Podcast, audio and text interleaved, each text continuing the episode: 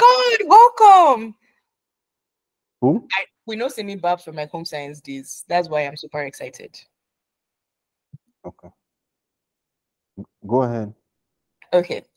I was saying, count your blessings, name them one by one, and you will always see, you know, that hymn, right? What Mhm. God has done. It's so, and I, you know, Holy Spirit is always so intentional in that he started off a quote and unquote conversation in suffering from a place of thanksgiving. Mm. And the reason why we rehash these things, and you know, if you look if you look throughout scripture, is there's this always emphasis on speaking on you know what God has done, because those are the things that serve as storehouses in our minds, in our spirits, in our inner man. That when we Mm. now going through, we remember if God could do this, this is not this is nothing, right? Mm. And it's important because again, we overcame we overcome by the blood of the lamb and the word of our testimony. The Mm. blood of the lamb is the blood of the lamb. The word of the testimony is we as saints coming together encouraging ourselves is like when he talks about you know with hymns and spiritual songs and recounting the goodness of god Mm. so it's not so much that is to you know and i know when i um, when we were younger or for people who grew up in church testimony service was something else right but for those of us who God is opening our eyes and bringing into the reality of the gospel and the simplicity of the gospel, is the emphasis, of course, is always on the love of God and the goodness of God. So somebody else, so now with an else testimony, if it happened in my neighborhood, is coming to my house, right? Mm. If it happened around me, is is getting close to me. So it's not, it's it's an encouragement, and I, you know, not no no encounter or no evidence of the goodness of God in our lives is too small to be talked about because somebody else might not be a hundred k that you know um they got or whatnot that God allowed for them to enjoy. If like as long as we are mindful of the goodness of God, and that's the point of like, and I know we don't do testimonies very often, but as we were thinking about and preparing for today's session, that's just something that Holy Spirit was highlighting that it is important that my people understand how to reflect. Because it's very easy to think through, I'm going through this, this is happening, you know, the world is upside down right now, Euphrates River has dried. I'm sure my sisters are like, what is going on? But the point is, even in the midst of it all, see me by, you can you continue to see and we continue to enjoy the goodness of God. So when scripture says that his beloved are protected and kept, Mhm. tangible. It's not just something that we're saying it is tangible. So I, you know, encourage everybody um as the Lord is feel free. That's why we have the chat, that's why we have the community. And this is not one of those ones where you share the testimony, people are now side-eyeing you because that's not the revelation of the love of God that we've received. It is for everybody to thank God, like Ellen said, on behalf um of the goodness of God that a fellow sister, a fellow son has now enjoyed. So Mm. amen. Amen. Amen. One thing is, people, um, I guess, I, I won't go into detail because those who are not listening to, but having known Ellen and seeing the suffering she has gone through to get here, and how it has been the Lord picking her Mm. up at each spot, and seeing that no man could have helped her. Mm. She had no help. She had no connections. Mm. She had no. She's the true rebel example of small girl, big God, and your big God is Mm. not a big man with money somewhere. Small girl, big God, truly big God. Mm. That her support system was the assistance of the greatness of God. That her support system was a God that was faithful when she was faithless. Mm. A God that wrapped her in love when she was running away. When she chose to be prodigal with his gift, he was prodigal with his love. Mm. A love, a love that chased, a love that was intentional, which means he made up his mind to serve her in love when she was running away from grace. Hmm. I have watched her fall. I have watched her fail. But I have watched her mess become messages. Mm. Her failures become fulfillments of his way. And even her rerouting becomes a, a season of resting. Mm. That is the testimony of God's love. You don't have to, you don't have to give up to receive. Mm. You have to die to enjoy.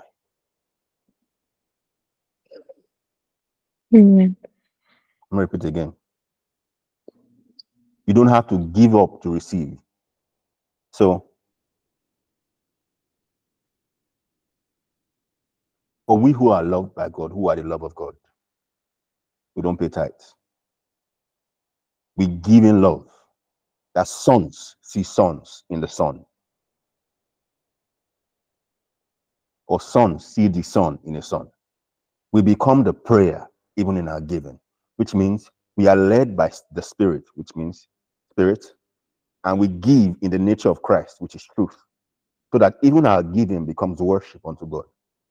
So we embody God by being, by what we are doing, becoming a form of deliverance from the nature of the world to a son.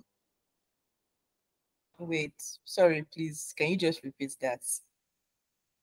Okay. If you know, we started by saying, if all sons obeyed and live as led by the Spirit, or gave as as led by the Spirit, no sons will be in lack. Suffering is a temporary result of man's decision interfering with God's intention. Suffering is a temporary result of a man's decision interfering with God's intention. Thank you. God bless you. Hmm. Suffering did not start now. Suffering began in the garden. Come on. Yes, preach it. Suffering did not start now. It began in the garden. In a perfect place, Mm, in a perfect space. It the first sin or, or, or the most the, the, the first acknowledged sin of man, not the first sin. Let me say the first acknowledged sin. Discontentment entered the heart of man. So, in a perfect place, a group of people who were created to be in God's image and likeness, so they look like God. They were already pronounced good by God because when God created, He looked at it and called it good. So these are people that were good, people that were already in the image and likeness of God. So if a serpent calls you and tells you that you will be like God, were you not already like God? Then if the serpent now tells you that is a tree of good and evil, what other good are you looking for when you are already good? my God. So they were looking for something that made them not subject to God. So the serpent tricked them to do what he did. I will exalt myself to the highest mountain. I will exalt myself to receive the word. So he wanted them to commit the same sin that they did, to suffer the same suffering that he did. So what happened to man? Since man chose to be subject to the fruit of the land, man started, man had to bow to receive the fruit of the land. So man had to till the ground, which is he had to bow to receive the tree from the ground, the fruit of the ground. Since he chose not to be in glory led by the fruit of the spirit, he now had to bow to be led by the fruit of the land. A woman who, because people like to blame the woman for the issue in this situation. But if we read the Bible, the Bible says, and she gave it to her husband who was with her. So, which means Adam was with Eve when I when everything was happening. In fact, let's go to Bible so that it's not seen like OC, OC was saying all this. Let's let, let's see it in scripture. Okay.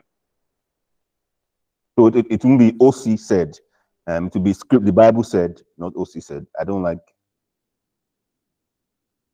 Let's go to Bible. So we're going to Genesis chapter three. sorry, just before we go into the scripture, I know I you already know that I'm super extra, but I just want to call out specifically that we have a lot of home science people on the call today. So HSASS in the building. So welcome everybody. Um, I don't know where your people are, OC, but just wanted to call that out. Um, now we can go to the scripture. We have. Michigan State here. I Ellen is beg, we are here. here. oh. Ellen Please post here. What do you Michigan State. We are Please here. We are all Go one. green. Please, no division here. We are all one, one Go house. green. Thank you. We're all in Christ, please. We're all in Christ. Thank Yeah, the you. Christ. Thank Just you. also saying we came through HSASS to get inside Christ. Bye. you. To God be the glory. Anyway, so if you if you if you're looking at the screen or if you want to read the, read your own Bible, that's um it's Genesis chapter three. I'm reading the amplified version. If you're there, say uh-huh, uh-huh. uh-huh, Uh huh. Uh huh. Uh-huh. Uh-huh. Actually, I want to read Genesis 1 so that we see what man was proclaimed, and I will come back to Genesis 3 and we will see what man decreed. So, um, I think it's 23, if I remember well. No, no, I think it's 28. Okay, so, so 27 says, God, no, so 26 says, then God said, let us, let us, Father, Son, Holy Spirit, make man in our image, so they're the image of God. They look like him, according to our likeness, not physical, but a spiritual personality and moral likeness. Not physical, but a spiritual personality and moral likeness. So, any morality outside of God's likeness is man's individuality. And let them have complete. Please, please, uh, you can't just move over it like that. Please repeat that for us, please. Thank you so much. Any morality out of God's likeness is man's individuality. Hmm. Did I lose the My God. Yes, okay. And let them have complete authority over the fish of the sea, the birds of the air, the cattle, and over the entire earth, and over everything that creeps up and crawls upon the earth. God created man in his own image. In the image of and likeness of God, he created him. That him is not Adam, that he, in him is the, the foretelling of Christ. Created him, and out of him came them. We all came out of him. Because in him we live, we move, and have out and have our being. So that him was not Adam, that him was Christ. That's not the topic of today, so I don't want to shift from that. So let's come back. Male and female, he created them. God blessed them, granted them certain authority, and said to them, Be fruitful and multiply, rule over, dominate the fish of the sea, the birds of the air, and the every living thing that moves upon the earth. So God said, Behold, I have given you, I'm going to skip over them. God saw everything that he had made, and behold, it was good, and he validated it completely. So man was in his image, man was in his likeness, man was like him, and man was pronounced good. Did we all see that in the Bible? Not OC said it. Did we all see that? If you agree with me, say yes or say uh-huh, uh-huh. Uh-huh, uh-huh. Wonderful. Wonderful. Now the serpent was, was more crafty, subtle, skilled in deceit than any living creature of the field. Timmy, I think I'm calling from you. Thank you. Now the serpent was more crafty, subtle, skilled, and in deceit than any living creature of the field which the Lord had made. And the serpent, Satan, said to the woman, Can it really be that God has said, You shall not eat from any tree of the garden? When people see this scripture, their first instinct is to blame Adam. Or their first instinct is to say Adam did not teach. Adam learned, they both learned from God. Two cannot work together unless they agree. Eve walked with God. Sorry about that. Saliva went down the wrong way.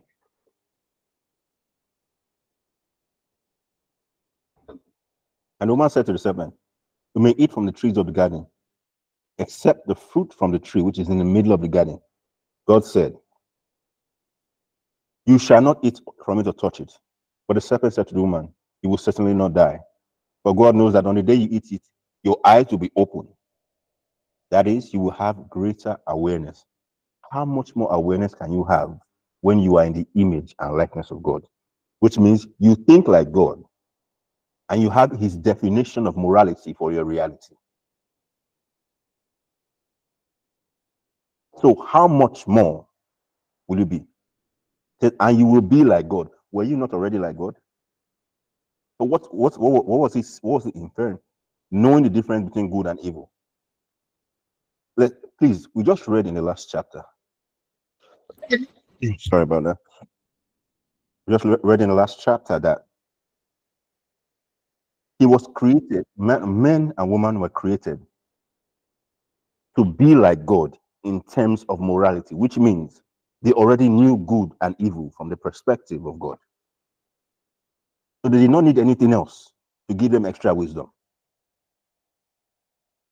And when the woman saw that the tree was good for food and it was delightful to look at, let's not forget the tree was a tree of good and evil. So when people ask me, how did evil enter the world? Look at the tree.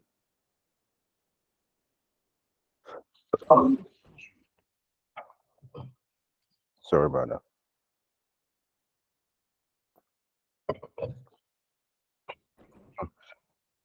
And people ask me, how did evil enter the world? I say, look at the tree.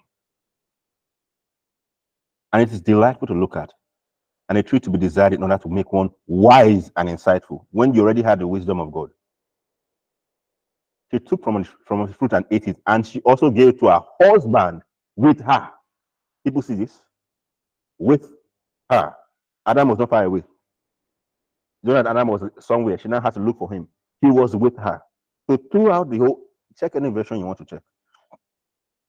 Throughout the testing of Eve, Adam was present. If anything, it was almost like he was being manipulative in the situation. Trying to let her eat first. If, if she if she dies, uh, I will know that she died. Like they said. So he was being manipulative. He was being calculated. So if people ask, how did evil enter the world? Look at the tree. They chose the tree of good and evil, and she focused on the appearance of good, not forgetting the consequence of evil. That's why they say there's a way that looks right to a man, and at the end is destruction. And then two of their eyes were opened. What happened in that moment? They stopped walking by faith and they started walking by sight. They, they had eyes, but they did not see because they had eyes that did not need to see. Let me explain that in human terms or break that down so it doesn't sound like aspire to aspire. Yes, please. If your reality becomes your reality, you are subject to the reality. For us believers, our reality is in Christ. Our, our humanity is defined by what Christ has said that we are. Despite what our situations look like, we decree and we proclaim what God has said. Let me give an example. Babe, I'm sorry that I asked you for the, for the Holy Spirit said I should go ahead and share, so I'm just going to go ahead. So, when I graduated from College Park a couple years ago, and so we're still in process on the agreements to pay back, and so they have not released a transcript. And she's trying to get, do her masters, and she needs transcript for the masters. And obviously, nobody's going to give you a transcript when you've not paid them their money. And when he was talking to me about it, I was like, look, they're going to give you the transcript. I said this to her. I said this to her. I was saying this to her to I was saying this to her to give her confidence, but I was saying it to myself to give me confidence. I said, I don't know how it's going to happen, but for the sake of his love, they will give you your transcript. And she probably looked at me like, this guy started the game. And she just walked off. Lo and behold, a, a month or a couple months after, she asked for a transcript. They gave her six copies of the transcript. This is something that we have been trying to get for the last four or five, three or four years. Something that we drove. There was time we flew to Maryland, drove to drove to the school, tried to beg this person, apply to this person, say this to this person, went from door to door. We did not beg anybody. We did not um, go from door to door to anybody. Go from this person's office, trying to get this person to talk to their director to give. We did not do any of that. The minds. What changed? Our reality. The reality that we are in His love. And for the sake of His love, He affirmed His love in that situation. if your reality, if your perspective becomes the, pers- the vision of the world, all you will be is a revised, properly documented version of the world. So if all you see and believe is your world, you become a representation of the love you believe. The moment their reality changed to what surrounded them, they became subject to what surrounded them. The goal of the Bible, the goal of the Word of God, the goal of Christ in the Bible is to make us, make His world, His Word, our reality. Think about this. I know I'm, I'm trying to make us logically understand what is spiritual. It is difficult, but please track with me. Jesus was in a storm. He was walking in a storm to the disciples who were on, on a boat in water. And on that boat, they were shaking. On that boat, they were about to drown. It was in the middle of all this that they saw somebody looking like a ghost walking towards them. So he was walking on a storm that could capsize the boat. Walking on water in a storm. You can't walk on water in, in on a normal day. You can't walk on water if it's shaking. But in a see, so the, the water was rippling and the wind was heavy, and he was walking on that kind of water at night. So you can't say during the day. Or so maybe he had sun to walk, or it was a calm weather. So maybe he had the weather, the, the because of the weather, because the weather was calm, that's why I could walk. Or calm seas, or maybe the sea was calm, that's why I could walk. Every excuse that you could have given, from light to water to to storm to, to wind, none of them were, were in his favor. But he was walking on that water to them. And he asked Peter to come to him by the word. So Peter said, If it is your word, if it, Peter asked for the word. And once he once the word became his perspective, he walked on water. He started sinking when he forgot the word and started focusing on his situation. My God. My God. Man becomes subject to their environment, Mm-hmm. subject to everything other men suffer when Mm, they forget the word and focus on their situation. my God. The suffering of men is as a Mhm. result of these two, the decision of men. It is a temporary effect that the righteous suffer. But his grace makes gifts and fruits out of the suffering that should have destroyed us. We will discuss later how, how we will discuss later how we compare the fruits of suffering and how they equal to the fruits of the spirit. Let's pause for here and let's come back to this story. Because I wanted to, I was saying it because I didn't want it to seem like OC said. So, why we came to this story was two of them made a decision. Their decision affected generations. Their decisions is why suffering is still in the world today. It is not that God is powerless to help, but from the moment He created men, he's, he, he's, he, he submitted His authority to men. Man submitted the authority to the devil. The question now some people ask is, how did that happen? But let's not forget, when, it- when God asked um, Eve, Eve, Eve said, um, the serpent. When God asked Adam, so, no, so when God asked Adam, Adam said Eve. So he has submit, submitted his authority to Eve. When God asked Eve, Eve said the serpent. So she submitted. That means she, each of them were saying who they were subject to. Because whoever you listen to outside of God is who you are subject to over Mm, God. Hey, God. mm. Oh, Say it again. Say it again, OC. OC, say it again. Whoever you listen to outside of God is who Mhm. you are subject to Mm, My God. God. My God. Mm. My So God. he listened to his wife before God. He was subject to her. If Eve had kept quiet, man would have been subject to the woman. That will continue. Or if the wisest thing for Adam to have done in that moment was to take responsibility. And if he had taken responsibility for the sin of that situation, Christ would not have need- needed to come because he would have taken responsibility for the sin of the world. So instead, he had abrogated his authority to his wife. He abrogated the authority to the serpent. And the serpent took responsibility for the accusation because when the serpent was accused, he kept quiet.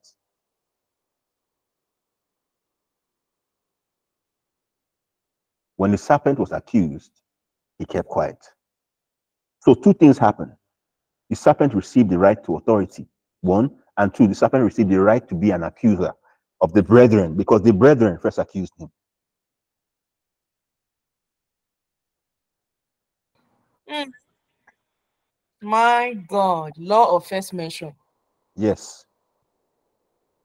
The first people to accuse anybody was the brethren accusing the serpent. So he became an accuser of the brethren because they had a choice to or not to, and they chose to, and they accused him for what they chose to do. So that is why Christ, who was accused for what he did not do, so Jesus the Son was was given exchange for Bar Abbas, the sons of Abba. So you know Barabbas' last name is Jesus. Jesus Bar Abbas. So Jesus the Son was given in exchange for Bar Abbas. He was accused for what he did not do.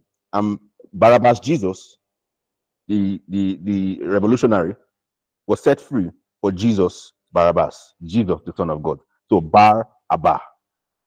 Jesus Bar Abba was given in exchange for Barabbas Jesus. Choice of words. So Bar Jesus. You know when we say uh, Simon Bar Jonah Bar. Um, so when we see Bar, Bar means son of, right? So Bar Abbas, and we know Abba is God. Bar Abbas, plural. So son is almost like saying Jesus was given in exchange for sons of God. He was accused so that sons of God may be set free. He who was accused, instead of accusing us, he received the right to become an advocate because he said, Forgive them, for they know not what they do.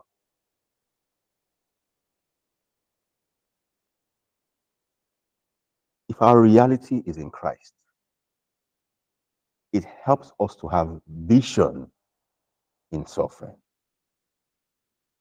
If our reality is in Christ, it helps us to have rest when we are going through things that we cannot understand.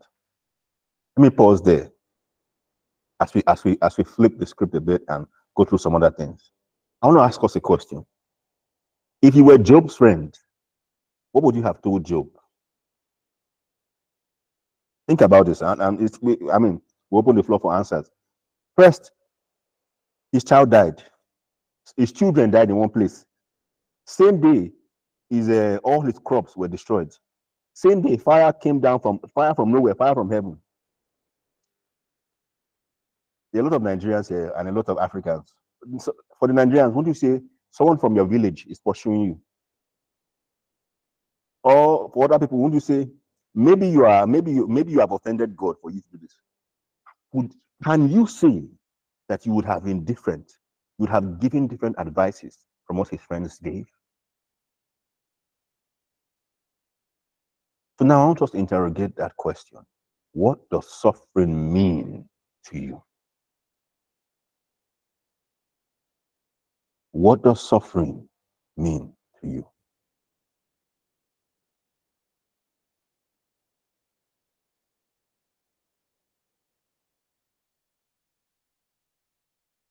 Go ahead, people. You have the floor. Whoever wants to go first. What does suffering mean to you?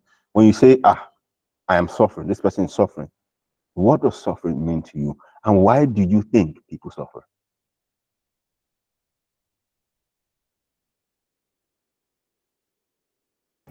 Okay, so I'll go. Okay, Thank go you. Uh, suffering to me means when things are not going the way that I want them to go, or when they're not going the way that I have thought that they will. For example, maybe I had a, a picture or a vision of what I think my life would be at a certain stage or Mm. age, and that's not what it is, what that I'm living in.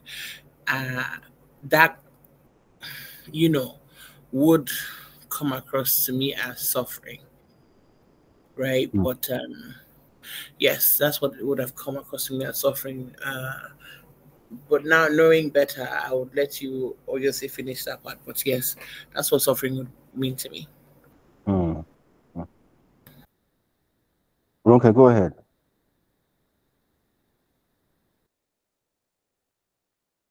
Did we lose her, Shoshanto? Ronke, you can go ahead or you can share.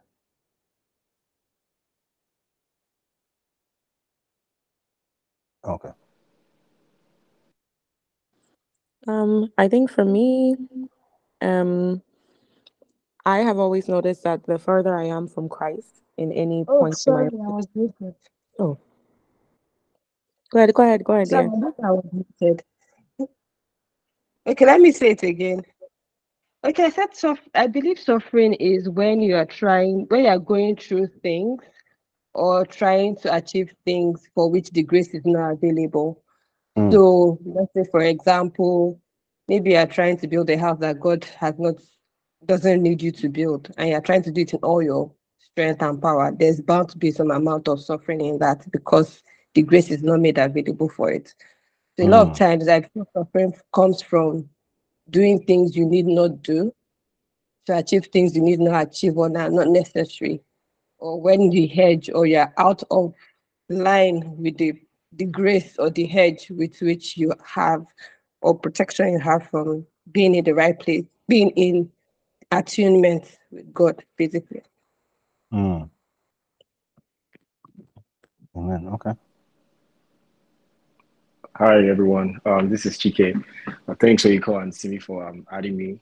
Um, thank you so much for the word that I've received today. Um, so for me, my understanding of suffering comes from a place of identity, knowing my identity in Christ. Um, I believe Hebrews 12 talks about how we should not make light of the Lord's discipline and not lose heart when he rebukes you, because the Lord disciplines the one he loves.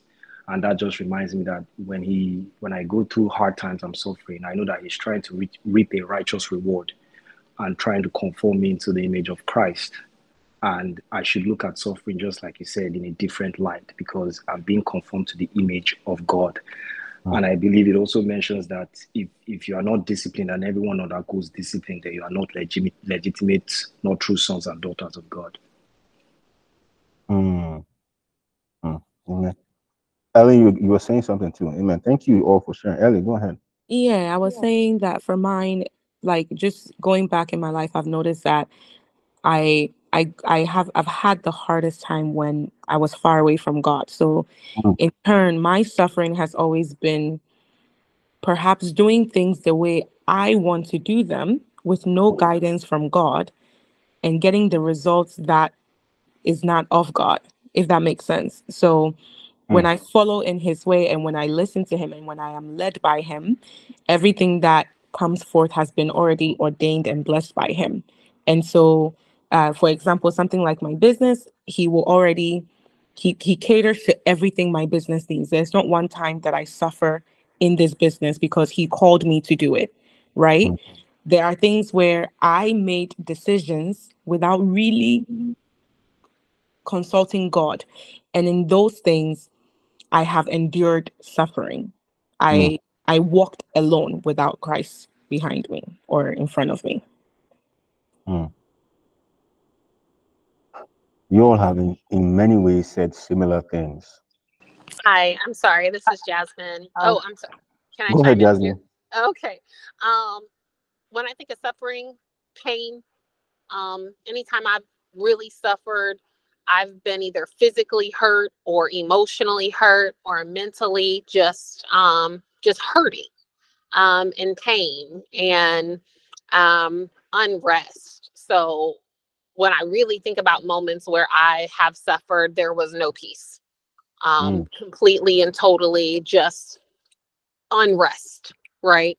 Um, whether it was by way of anxiety um, or fear, right? I'm thinking the moments where I've suffered the most, if I really think about it, I've been it was it was because I was um, or because I chose, right, um, to be fearful Mm. and just completely and totally um, out of rest. So that's that's what comes that, that's what comes up for me when I think about suffering. What suffering means to me. Mm. Okay. Okay. Was it Michelle that was sharing that was sharing at the same time? Jasmine. Michelle, were you the one trying to talk at the same time, Jasmine? Someone else was trying to talk at the same time, Jasmine was talking. It's okay. I wrote mine inside the chat. Okay. So being in right standing with God, I still have to go through the trial. Okay, that's what suffering means to you. So I'm going to tweak some mentalities as we go through this discussion on suffering. First, number one, God never causes you to suffer.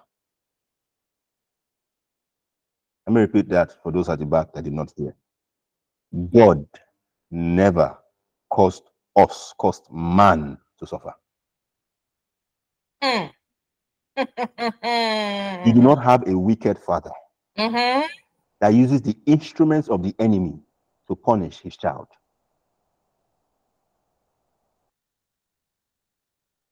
I will have heard things like God is punishing me, God is judging me. If God has to judge you, he has to go through Christ to get to you. Let me repeat that. If God has to judge you, he has to go through Christ, who was judged for your sin to get to you. As long as the blood is still speaking, Mm. judgment, On as long as the blood is still speaking, my God. the accuser. So God is not an accuser of the brethren. So you are you want to- God Jesus. is not an accuser of the brethren. My God. God is not an accuser of the brethren. Mm. So he cannot accuse you. He's a judge, not an accuser. My God. And that is so we'll get into jokes if you don't worry. We, we, we have we have mhm. go ahead. Because for the longest time, religion has taught people that God is an accuser. Like he's, you know how they say, at least for me, that in that time, I used to think that, you know, there was just an angel just assigned to mark all of my wrongdoings and all of the issues that happened to me. And it was based off of the score that I received that would determine the grace or the goodness of God that I enjoyed hmm. ah, that that key of God is not an accuser. Yes, he's a judge, but he's first of all a father. My God, my God. God is your person, Hmm. and that person is for you. God is your person, and that person is for you. Because as long as you are in Christ, the blood speaks for you. Understand that a lot of times in the Bible, when God is talking about accusation, he, he will say, And the blood of this has cried out to me, and the earth has cried out to me. And it, because if the blood speaks better things than the blood of Abel, other bloods speak accusation, but his blood speaks Oh advocacy. my God. So let's think about this logically. Let's be at thinking cap for a second. If Christ was judged for the sin of the world, we all agree that Christ was judged for the sin of the world, right? Does anyone disagree? Please let me know so we can have that. No. in- Let's change the discussion.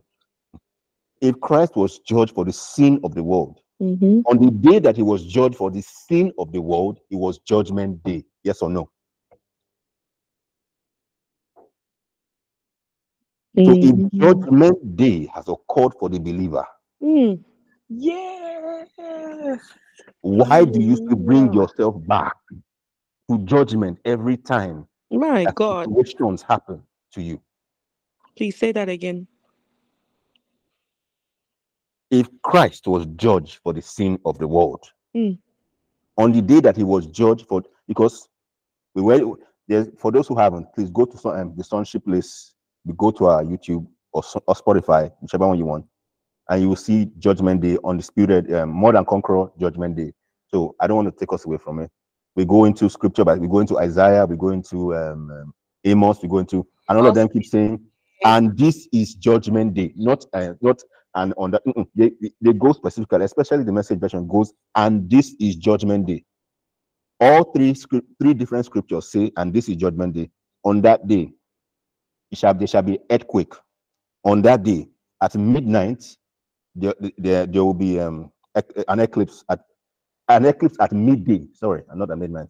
So things that all of them say. The, all the scriptures repeat the same thing. Amos, Isaiah, and um, one of, I think one of that scripture. Anyway, Hosea. Hosea, thank you, babe. So, what what they say, Isaiah, Amos, Hosea. So three different prophets, three different times, three different. So you cannot say that they they, they knew each other, they were copying each other. Okay. He said on that day there will be an earthquake. On that same day there will be at noon, specifically all of them at noon, there will be an eclipse, which he said the sun will go down at noon. Eclipse. On that same day, there will be a mourning as for a son. There will be mourning. So if there's mourning, that means somebody has died. And on that same day, what did they say? They will look upon him who they have pierced. What day, what judgment day did that thing, did that time happen? And the day Christ, Christ died, when he died, there was an earthquake. When he died, the sun went down at noon. When he, he is the son that was mourned, and they looked upon him who they had pierced. Who did they pierce? The soldier pierced his side. So judgment day has already occurred for the believer. And that is why we see in Daniel, even Daniel, con- Daniel continues what happens when Christ went up. I don't want to take us away from what we see in Daniel, how, how that pertains to Revelation, how it was, it was, it shows what happened when Christ went into the heavens. Lift up your head, O ye, ye gates. Who lifted up? Who is this person asking us to lift, lift up the gate? It is the King of glory, the Lord strong and mighty. Because they did not recognize the person that left and the person that was coming back looked like two different people. So I don't want to take us off topic. Judgment day for the believer has occurred. So we cannot go into situations or seasons of suffering believing that it's a judgment from God.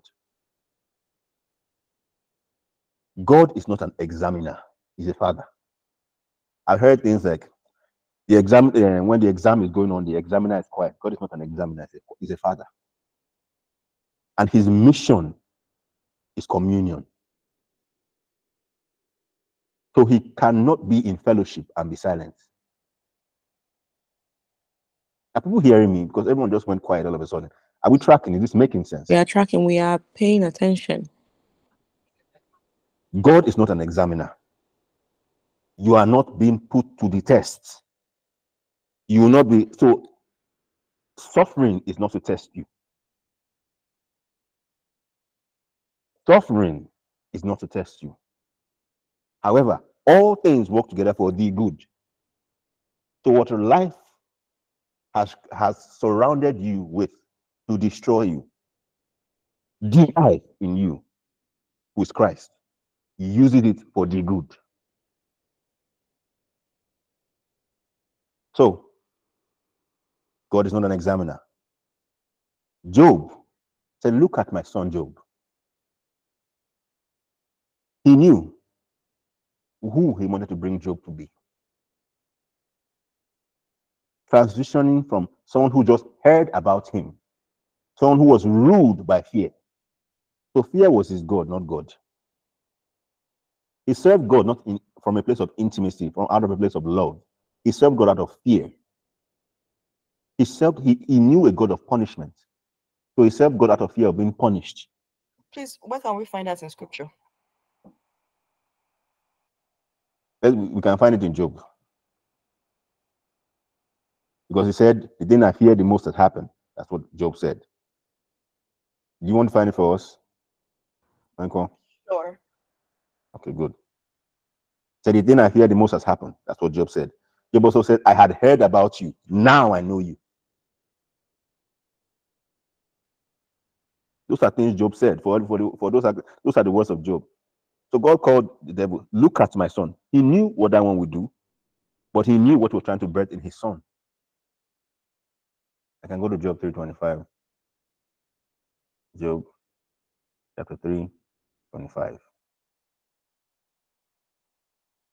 For the thing which I greatly fear comes upon me, and that which I am afraid of has come upon me. Whatever you fear, you exalt to the level of God. And you become subject to your false prophet. Because fear is a false prophet that lies to you or that, that tells you things that have occurred to other people that may never occur to you. He tries to equate you to situations, not to your nature in Christ. You will hear things like, you will hear your mind say things like, ah, but that person failed. That person did this. will- why, why will you be different? Or ah, that thing has happened. You keep on hearing things that have happened to other people. You are different from them. You are different from who you were. Why do you think history will repeat? History will repeat itself when it comes to you. When fear comes, you never see the people who are the difference, or you never see the, the possibilities in the situation. You always see the possibility of the impossibility happening to you. Here is a false prophet, and to believe his prophecy is to be subject to his to his accuracy. Here is a false prophet. To believe his prophecy is to be subject to his accuracy. And when the things you fear keep happening to you, you begin to believe that you are subject to those events being true to you. And then you teach your children how those things happen to you. And they also propagate a culture of fear from one household to another household, not knowing the whys of your decision, knowing how on knowing not knowing the whys of your decision, defining their own lives.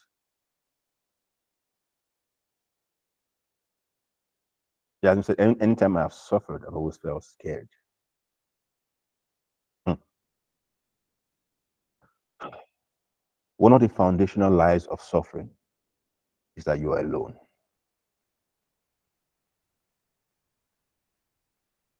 Every most of the time, when you feel like you are suffering, when you are going through situations, one of the greatest lies that the enemy will tell you is that you are alone. You are alone that God is not with you. You have done something to God. You are alone that no one else has gone through, can understand because no one else is going through what you are going through or what you have gone through. Hmm. You are alone that nobody else can understand and no one can truly be there for you. You are alone that no one will support you. Loneliness, isolation is the greatest instrument the enemy has to overtake the believer. If he can isolate, Is sorry, let's say that again. isolation is Mm-hmm. the greatest weapon the Mm. enemy has for the mindset of the believer. My if he can isolate you, it will gradually be, break you down. You who would have believed and you would have persevered through the situation, start reminding yourself of how you are alone. Right. And gradually, everything starts to offend you Mm. and it start to look like what you are going through. And that's the reason why, like the parable of the good shepherd now makes like is now more tangible because when it says that he leaves the 99 to chase after the one, because that one that goes away is more at risk Mhm. When they've been when they've been broken away from the rest of the herd, which is why again every joint must supply. But that's not really why we're here. Please carry on. When a sheep is away from the flock, Mhm. aside from it being hmm, it's subject to everything the weather brings, Right. subject to every prey that surrounds it. Hmm. If the enemy can isolate you, that lie of you being alone is enough for him to defeat you. Sheep is powerless by itself.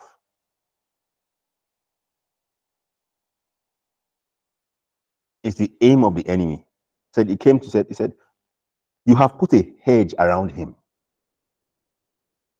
that no one can touch him. Okay, I take up the the hedge. Everything the enemy did still brought back to the glory of God. Let's understand. His children were grown enough to be responsible for their own faith and relationship with God. Job could not continue to be manipulative with God because he was sacrificing so that God would not punish them for what they were doing. Whereas this, they, were, they were drinking and partying, not having any form of intimacy with God. But notice that nothing happened to his wife because the Bible said the righteousness of one covers the other. But the children were fully responsible for their decisions and for their life. And everything that he had, he lost. But everything was still given back to him. It became a testimony of God's love not God's judgment. When Job came to the end of himself, he became a testimony of God's love. He has so transformed in the revelation of, of God's love that he became the one that was blessing his friends. He became a priest. I don't want to take us from. Uh, let's go back to where we're going. Let's go to First Peter 5. I want to talk about this judgment thing, how people think that suffering is a judgment from God. Because even when Job was going through, the constant retort of his friends is that suffering is God's judgment to man. Suffering is the result, is a matter of the result of man's decision bearing fruit in reality. The man that made that decision, sadly, may not be you. A lot of us suffer the effects of men's decision trickling down to our reality. Some of it might be the wickedness of, of governments. Some of it might be wickedness of presidents. Some of it might be wickedness of fathers, mothers, whatever their wickedness was, or their decisions out of God were, may be the result of your suffering today. Think about it in the Bible. Let me not go that way. Suffering is not always a product of your decision. Suffering is also not always is not always is not a product of God's judgment. I repeat, for him to judge you, he has to go through Christ.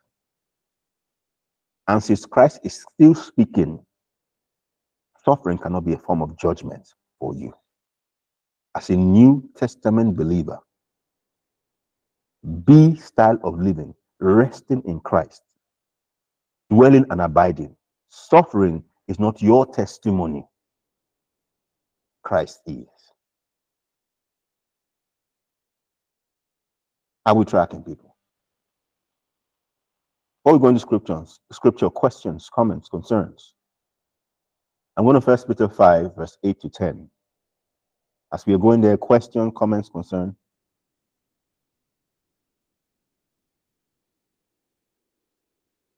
Okay. So I'm going to go to.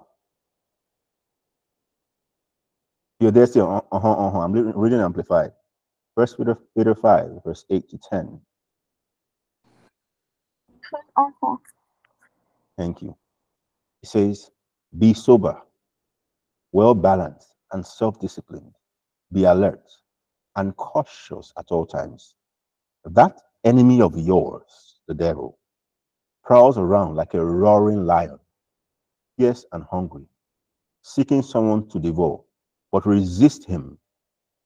Be firm in your faith against his attack, rooted and established, immovable, knowing that the same experiences of suffering are being experienced by your brothers and sisters throughout the world.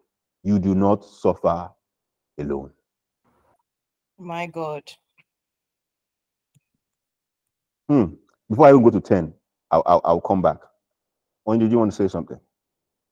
No, I was just ad libbing. You do not suffer alone. So that means the instrument of the enemy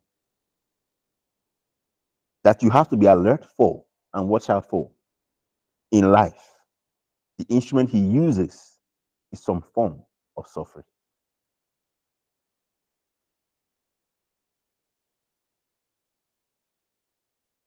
Are people tracking? Am I going too deep or do I need to explain? I'm, I'm going to explain a bit more, but people tracking. Our response to suffering is not to be strong. There is nowhere in the Bible that the believer is asked to be strong.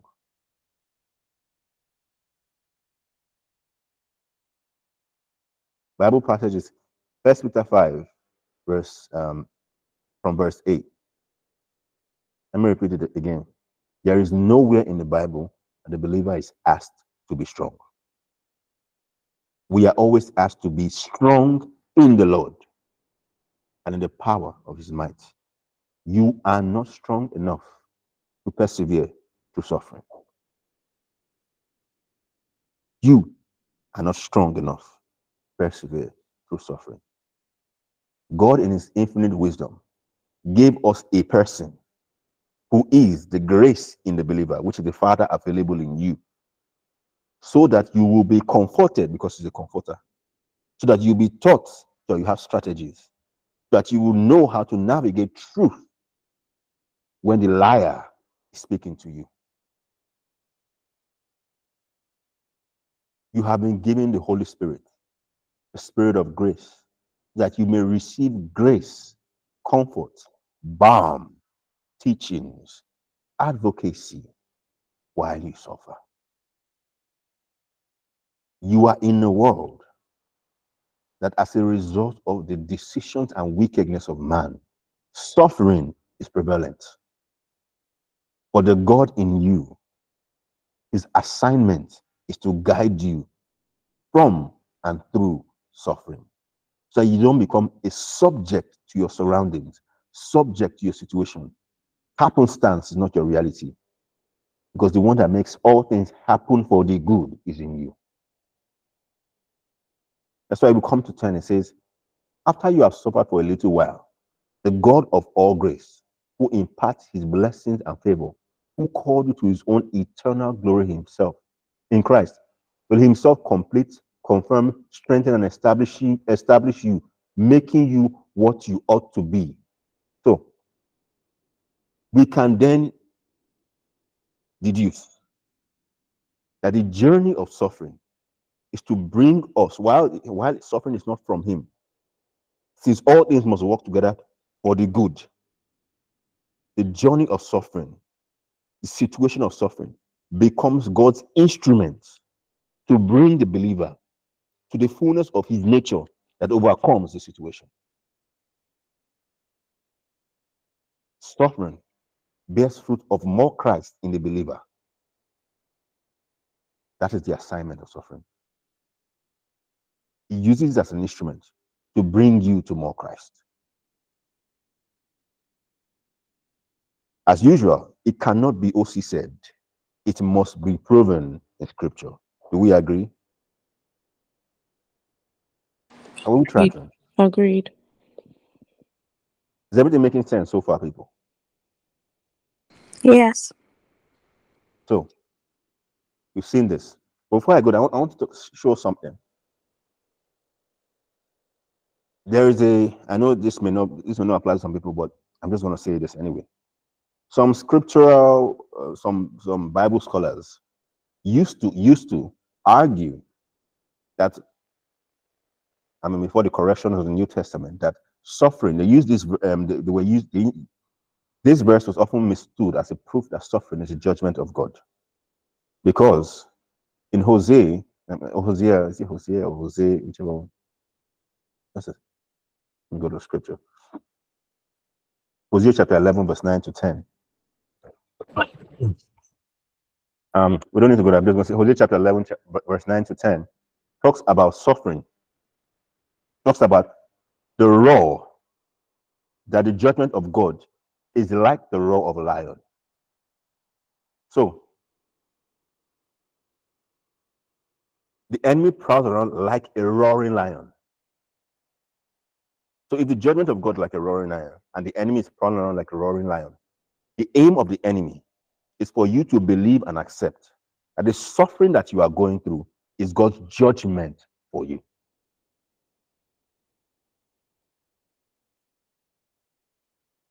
So if you think that all you are going through is God's judgment, you accept that the situation is for you. You don't grow out of it. You are constantly cycling and circling the same mistakes because you cannot see what God's will is for you through that situation. All you see is your pain. You gradually start getting offended with God, feeling that you are alone, feeling like you are the only person going through this. But it says here, you do not suffer alone. God says, I will be with you to the end of the days. Why do we think that every time we are suffering is the time God decides to take vacations and not support us? Say that again. Why do we think That every time we are suffering, God decides to be, be on vacation and not support us.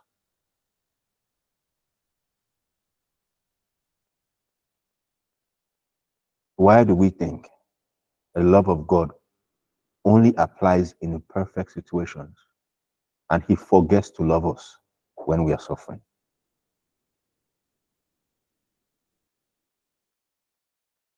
Why do we think that we are unlovable because we are looking like our suffering? Why does suffering bring so much shame to the believer? That is some of them, for some, they forget to pray. Or for some, they forget to see where God is sending help.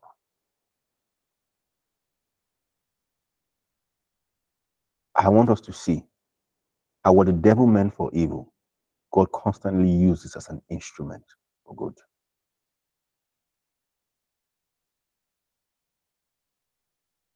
I want us to see, Jasmine, how Paul, for the enemy went, the affliction of his body became a situation where God extended grace. He talks to the Corinthians about how they showed him love, accepting a sick man and showing him love.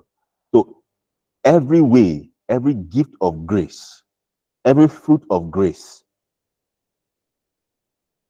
suffering is an opportunity for God to showcase the fruit of grace in the believer. Please say that again. Suffering Hmm? is an opportunity for God to showcase the fruit of grace to and in the believer. My God. So can you like explain that? Like, can you break it down? Okay. Let's go to what the, That's- what Yeah, I think fruit that's where Chike was going when he was talking about Hebrews. Yes, yes, that's where I was going. I want to go. I want to talk about the fruits of the Holy Spirit. Let's talk about the fruits that um, we can we can be scripturally correct. correct. Let's go to Galatians 5, 22 to 23. Galatians 5. So let's compare that and then we'll, we'll see scriptures on suffering and see if they match with the fruits that we see. Galatians chapter 5, verse 22 to 23. I'm, re- I'm standing amplified.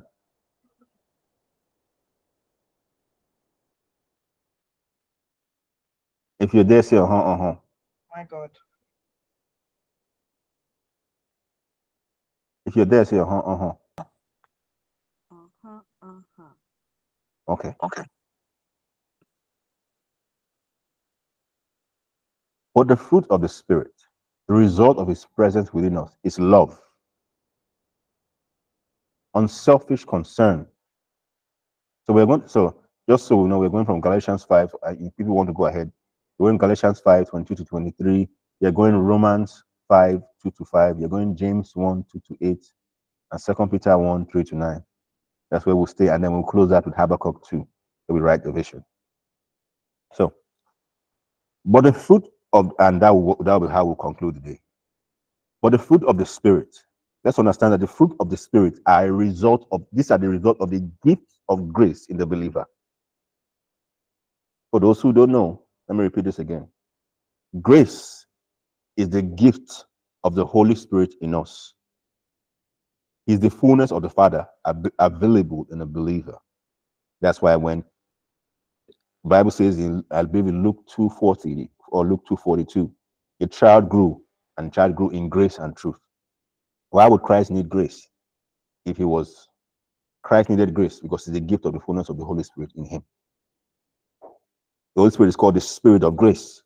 Zechariah 10, 12, 10 or 10, 12. I can't remember. I, I don't I'm not switching verses. Zechariah 10, 12 or 12, 10. The Holy Spirit is called the Spirit of grace. So that is why grace is called the gift of God, not a gift. The. So grace is God gifting us Himself, not a gift. It is the gift of God. So it is the fullness of the Father available in the believer. That is why Jesus could say, "As I see my, I do as I see my Father do," and He was fully, He was fully man. And it's not memories of what was happening in the kingdom. No, it's by the grace of the Holy Spirit that he could see and do as his father did. So grace is the fullness of the Father available in the believer. Faith is the fullness of the Father obtainable to the believer. Faith is a person, that person is Christ. He is the substance of things hoped for. We hope for a savior. He is the evidence of things unseen. He's the, he's the substance of things hoped for. Christ in you, the hope of glory. Christ is the evidence of things unseen. So grace is the Holy Spirit making the Father available. Faith is Christ making the Father obtainable. Not everything available is obtainable. So by uh, as we grow in, in eternal life, which is the knowledge of Christ, which is the knowledge of the Father in the person of Christ, as we grow in eternal life, we know we are able to obtain more of what is available to us. This is why we are saved by grace, the presence of the Holy Spirit, through faith, the person of Christ, that none should boast. This is the gift of God. So by grace, we receive the fullness of the Father and the fullness of the Son in faith. Coming back to this, there are gifts of grace which bring us us to the nature of Christ, and there are fruits of grace. So, the gift of grace is without recompense. Whether it's speaking in tongues, prophecy, all those gifts are without recompense. You don't take them back. You receive them by belief. You bear fruit by submission. Gifts are a result of belief. Fruits are a result of submission. I'm breaking this so that we can. This is also why when you go through suffering, it takes submission to bear the fruit God has proposed for you. Suffering is the de- devil's instrument. It's like the valley of the shadow of death. But it is the leading of the good shepherd. It is the assurance that is with you, leading you, that you can walk through the valley of shadow of death and fear no evil because he is with you. And his rod and his staff lead you. So it is submission that causes us to bear fruit. It is submission that makes us not subject to the law of the world. It is by submission that we enjoy the pleasure of the law of the spirit of life in Christ Jesus. So by submission to the Holy Spirit, there are some fruits that we bear. There are some fruits that are produced in us. And these are the fruits. But the fruit of the whole of the spirit, the result of his presence within us, is love. Are people tracking? I'm speaking too fast. People, are people tracking? Is everything making sense so far? Okay. But the fruit of the spirit, the result of his presence within us, is first love. Remember, God is love. So, as a result of his love, we have joy. When we're in a place of joy, we have peace. When we are at that peace, we have we have we have more bandwidth, so we are patient. And as we are patient, resting in him, we are kind. We then, from our kindness, we are able to showcase his nature as good. We are not responding to whatever people do to us. We are responding in the nature of God. So we are faithful. And people, since we are at rest in God, we are gentle. From the revelation of his love, his love that compels us, we do for his good pleasure. So we have self control. But the fruit of the result of his presence within us is love, unselfish concern for others, joy, inner peace, patience, not the ability to wait, but how we act while waiting, kindness, goodness, faithfulness, gentleness, self control. Against such things, there is no law. Have we seen the fruits now, people? Have we seen the fruits? Yes. Wonderful. Wonderful. Let's go Let's to go Romans, to Romans 5, 5. verse 2 to 5. Romans chapter 5, from verse 2 to 5.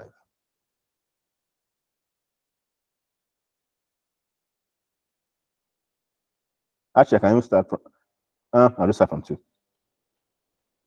Uh, I'll start from 1. Therefore, if you are there, say, uh-huh, uh-huh. Romans 5, I'm going to start from 1.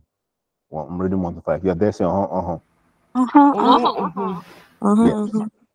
Therefore, since we have been justified, that is, acquitted of sin, declared blameless before God by faith, let us grasp the fact that we have peace with God and the joy of reconciliation with Him through our Lord Jesus Christ, the Messiah, the Anointed. Through him, we also have access by faith, since he is faith. So we have the faith of Christ. So through him, by faith, we have access into this remarkable state of grace.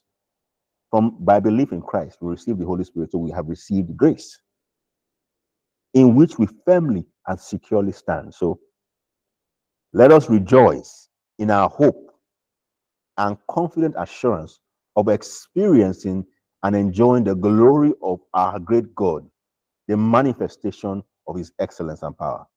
Just remember, Colossians, Christ is the wisdom of God, Christ is the power of God. Also, Christ is the glory of God. For the Bible says, For if they knew, they would not kill the Lord of glory. So, so when we who believe, we have received his glory. And that when, when people say we will never share his glory to any man, that's a lie. He shared Christ with you, and Christ is in you. So you already have the glory of God in you. And that's why your light shines before men, and they may see you and give glory to God. As they see the Christ in you, glory is given to the Father. And not only this, but with joy, let us exult in our sufferings. So we see the grace, we see grace up there. We see faith again. So we see grace. Let's remember grace in which we firmly and securely stand. Let us rejoice in our hope and confident assurance of the glory of God. And not only in this, but with joy, let us exult in our sufferings. Grace or sufferings. Just came from the fruits as a result of grace. And rejoice in our hardships, knowing that hardship, distress, pressure, trouble produces patience. What are the fruits again, people? What are the fruits? What are the fruits? You see, you see patience, patience, endurance, endurance, and endurance, and endurance proven character, character maturity, maturity, maturity, and proven, proven character, character, hope, hope, and confident assurance of eternal um, salvation. Such hope in God's promises never disappoint us because God's love has been abundantly poured out within our hearts through the Holy Spirit who was given to us. Let me repeat, I'll read that in a different version. Let me read it in the version that most people like. New King James Version. I'm going to read it in, um, so.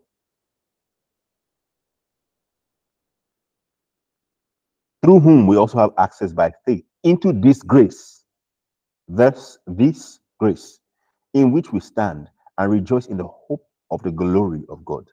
And not only that, but we also glory in tribulations, knowing that tribulation produces perseverance, and perseverance, character, and character, hope. And now, hope does not disappoint because the love of God has been poured out into our hearts by the Holy Spirit who was given to us. I see what I just showed how we act while waiting. I'm saying this because suffering is grace. Suffering produce grace prevents us from the disgrace that suffering has assigned to us. Grace is the power to run our race. Grace is the opportunity and the privilege that strengthens the believer to behold the face of God, not the environment of their race. Grace produces the fruits of the character of, the, of God as a result of the suffering. So we glory in tribulations. They go expectantly into tribulations, knowing that every fruit that's as a result of the Holy Spirit will be produced even while they suffer.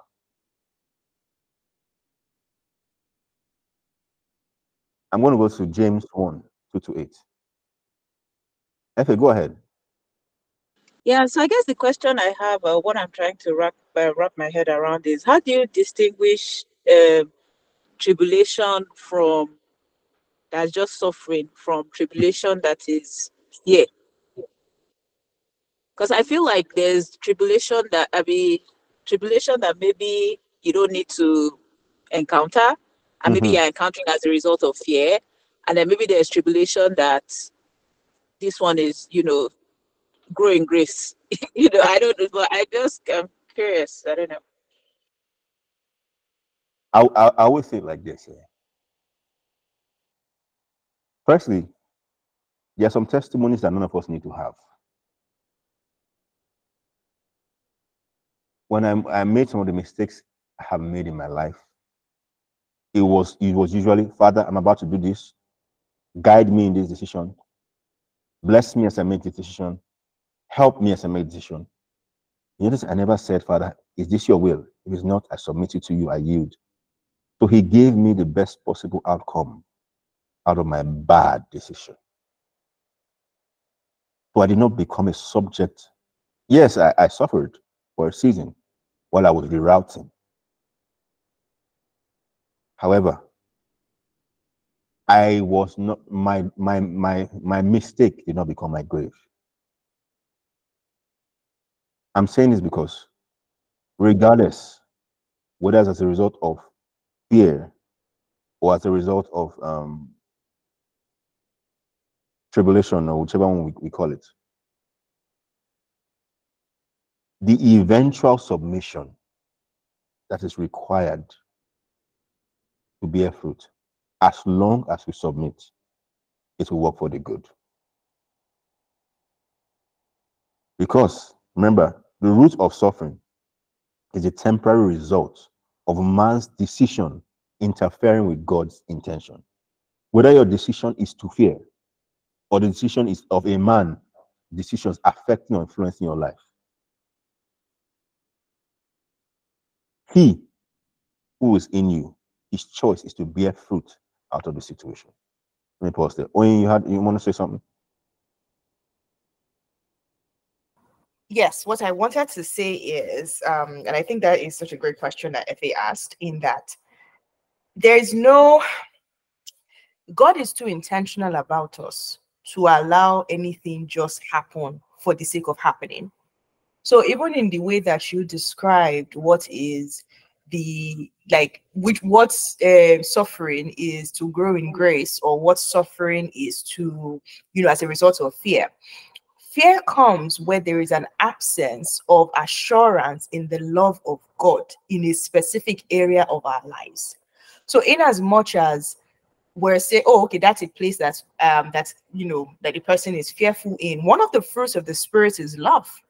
So in that that is an opportunity for the Spirit of God to work out that fruit of love or believing or being assured in the love of God for us, even in that area of our lives. The thing that is interesting here is that, well, the sovereignty of God and the intentionality of the love of God towards us. So the sovereignty of God uh, lets us know that nothing catches God by accident. Like there's nothing that is happening that is now, oh wow, wow, I never planned for that to happen. That is the sovereignty of God. So when it does happen, of course, we have free will. We make self, we make decisions. There, some of us are much further along on our journeys than other people. I mean, than others are, and the Spirit of God has to do the work to prune us to bring about those fruits in our spirit. So in times like that, even in that situation where it might be like, oh, you're just fearful about something, when we get to the point where we are now at rest, right?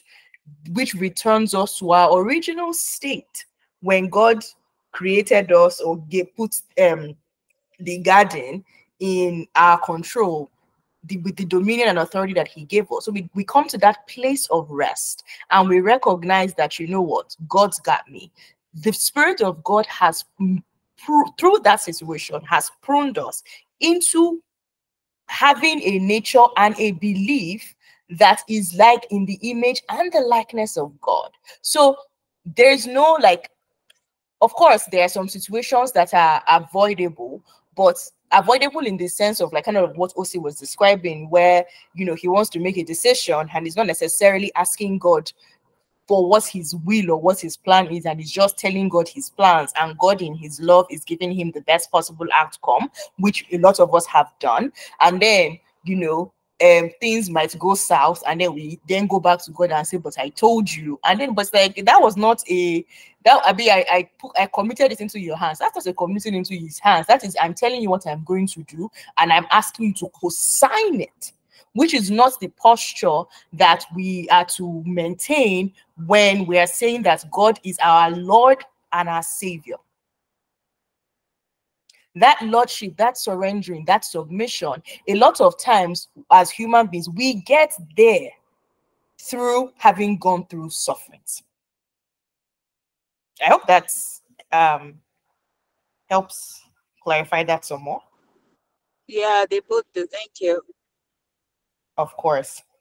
Does anyone else have any question in that area? Because I think it's, it's vital that we are able to talk about this, unlearn some of the things that we have learned from religion, and really allow the Spirit of God to set us free from carrying burdens that relate to sufferings that He's not asking us to carry. So, keeping suffering in its proper perspective, of course, not glorifying it, but because there are some people who believe that, you know, believers are just meant to suffer. There's that school of thought as well, but that's not what we're talking about. Keeping it in its proper perspective, understanding what it does, because again, a lot of us are going through things that is not is just life is life in right and understanding that even even with life life in the goodness of god is such a constant solid thing that regardless we can still testify of the goodness of God. But it will be hard to testify of the goodness of God, or it will be hard to see the goodness of God when we are not assured in the love of God for us. When we think that God is our examiner, or when we think that God is our accuser, or when we think that God is just setting all these traps and He's looking for where we are going to fall, and then He wants to catch us. Mm. But when we understand that life, as we are journeying through it, is God is causing it in his infinite wisdom and in his mercies and his love for us to work together to to allow everything that the Spirit of God has been put in us to bring about. Now, think about it. If there was nothing for us to receive comfort from, why would Holy Spirit's job function be comforting? Mm-hmm primary is John 14 16 tells us that he will send another like Christ who will lead us into all truth, who will comfort us and bring all things to our remembrance. So, if there is nothing for us to receive comfort from, why would that be the thing that he is named after? And then as we grow, as we journey, as we mature, and we receive comfort, we then turn around and comfort others from the comfort that we have received, which is why every joint must supply. So, even part of suffering is to mature us into a place where, one, when we share our testimonies, when we share um, the things that we have been through, we can strengthen other people, glory to God, about the goodness of God, reminding them. Because sometimes it's very easy to think, well, you know, Jesus, yes, we know he was fully man, he was fully God, da da da da. da. And then you're like, ah, but somebody who looks like me has gone through this, they have received this comfort from the Spirit. And when we testify and we share, which is why isolation is dangerous, because when you are isolated, you cannot receive the comfort from other people that have been comforted.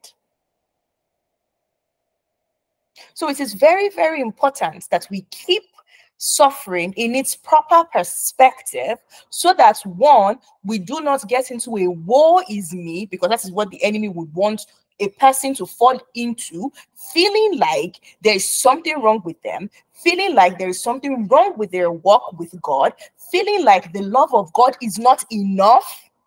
Because that is another lie of the enemy where he then takes us out of the place of rest wherein jesus christ already said to bring to him right? Cast your burdens on him because his yoke is easy and his burden is light. The enemy will trick the believer into picking up that burden if they do not keep suffering in its proper perspective recognizing the temporary nature of this affliction that it is it is just not coming to show you that you are a stepchild. It is not coming to show you that your seat in heavenly places is not secure. It is not a function of you are far from god or that you are not one with god and one in god. But it is on this side of eternity these fruits must come out and suffering is the the a pruning. And a way to get there So that way, again, we can still maintain our gratitude and our thanksgiving and our reminder, right?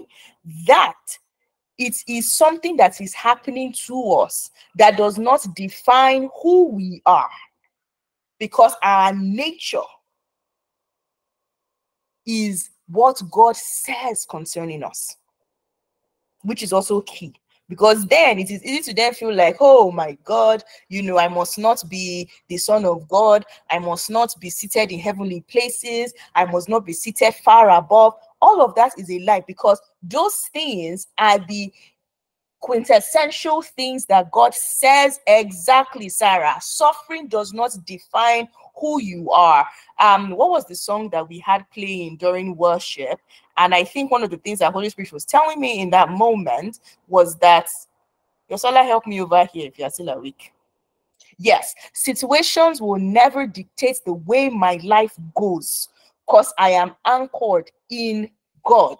My roots run deep in God, and I will bear fruits after the nature of God because of the depth of my roots.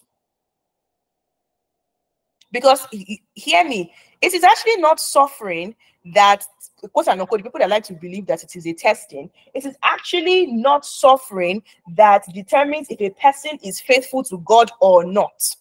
The biggest test is in comfort.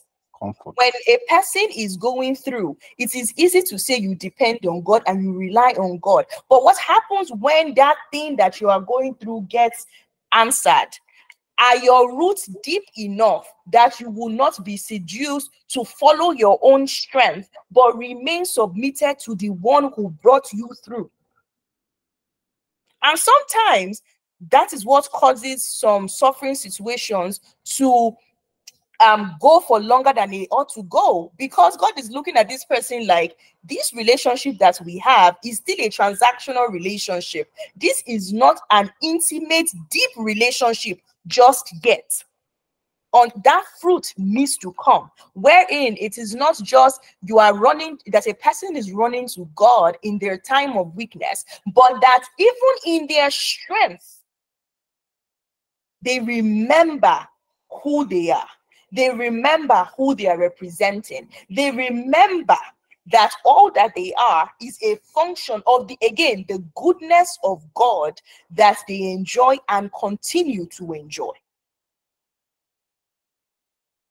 So these are the things that we need to you know, meditate upon, think about, even as we think, as we we we approach you know the subject of suffering. Because yes, suffering is not no one is saying so the test is so the test is not the suffering but the comfort. Yes because we, sometimes we be so focused on oh this test needs to end this test needs to end that we're not thinking about when that pressure when that pressure is removed what becomes your familiar? Mm. when that pressure is removed what do you default to? When that pressure is removed again are your roots deep enough that you are like a tree planted by the riverside that will not be moved. You will not look to the left or you will not look to the right. It is not a okay, yes, the pressure because again, think about it. It is in times of pressure, it is with pressure that quote and unquote all the um precious metals are formed. You look at gold, at oil, huh? I say it's the same pressure that bursts pipes is the same pressure that forms metal. Exactly. Exactly. And God is so intentional because, again, which is why the story of Job is the story about the love of God. This man now, remember that Job, the book of Job, is actually older than the book of Genesis. Sidebar. Now, this was a man, right, that was doing all of these things that looked like faithfulness to other people. But God knew that his heart was not where he needed to be. So he went through all of those things, like um Osi was telling us earlier, to bring him from a place of just fearing God and worshiping God after he had heard of him From to religion to intimacy. exactly bring translate us from religion to intimacy. Now i'm not saying that that is the reality for everyone who is on the call or who's going through one thing or another but god does not again god does not allow anything happen. It, it calls us the apple of his eye. Like that is a position of of preference. That is a position of absolute esteem, so to speak, right? That you know that God loves you, regardless of what the situation around you looks like. And the unfortunate thing that a lot of us do is we use our situations to gauge the depth of the love of God for us. Mhm.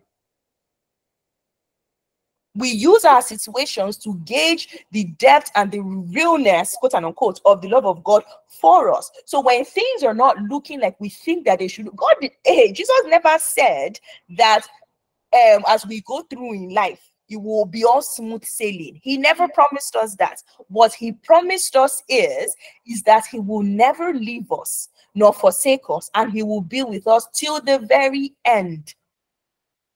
And let me tell you, even in the worst of times, the Spirit of God is always speaking. But if you are so focused on your suffering that you tune your heart, you tune your mind away from what the Spirit of God is saying, you then miss the point of what you're why you're going through the things that you're going through. Again, we're not saying that it's easy, but He's with you if the person if you have how do i describe it? You have a master navigator on in the boat with you but you are confused you don't know where to go. You're speaking to everybody else focusing on everything else but not talking to the master navigator that is in the boat with you. And you are wondering why the why you you are not making progress. God will never force himself. That's that is a fact he says, I mean, they asked, um, was he in the thunder? They said no.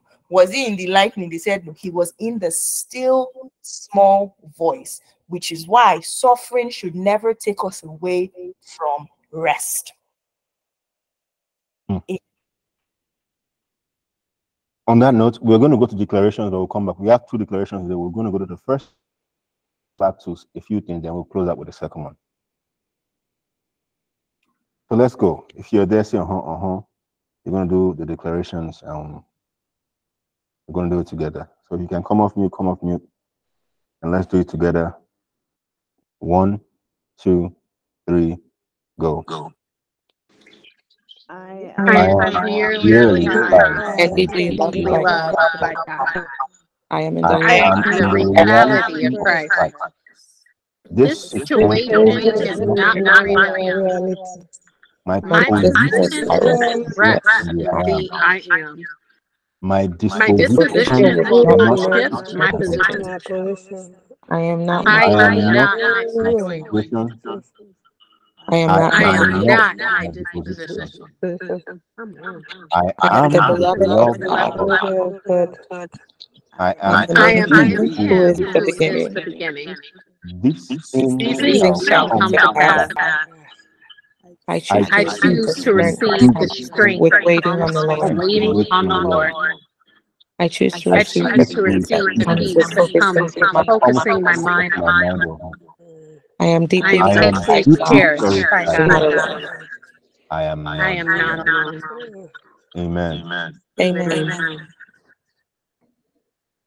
So I want us to understand another thing. The bias of God God is salvation. The bend of God, the bias of God in every situation is salvation.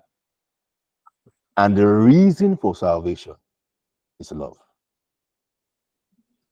This is proven. Let me repeat that again. The bias of God is salvation.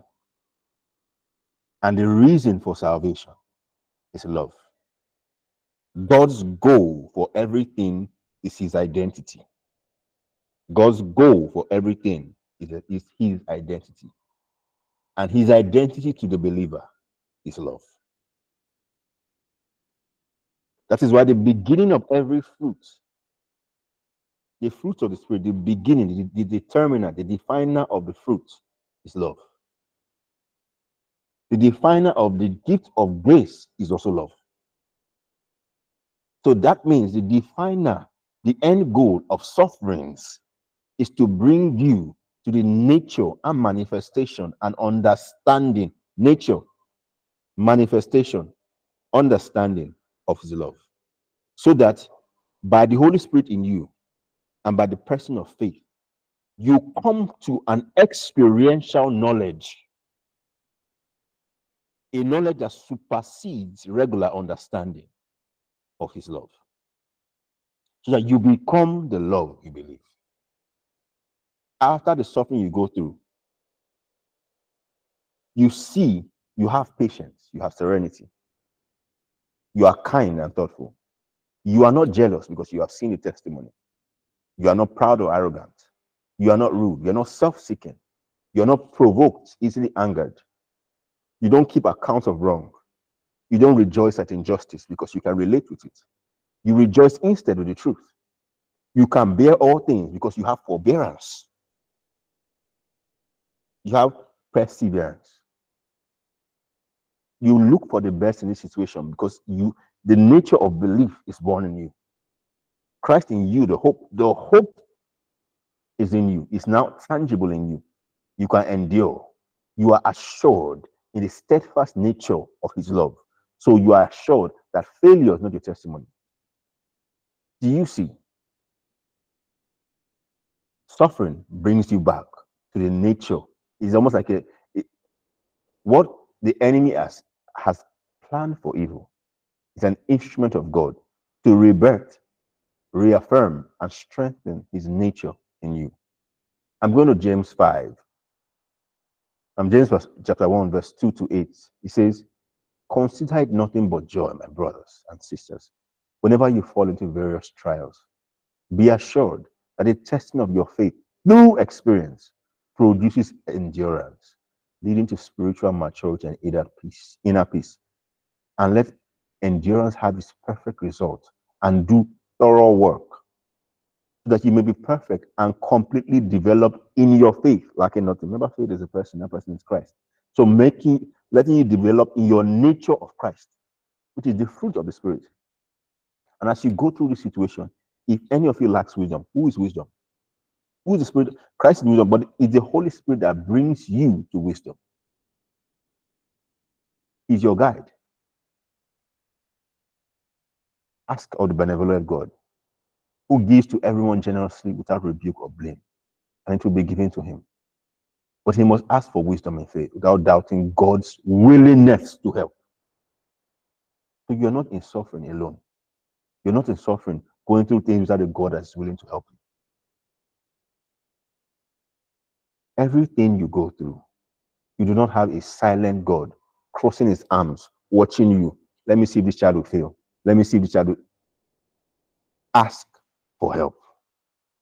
God is willing to help you.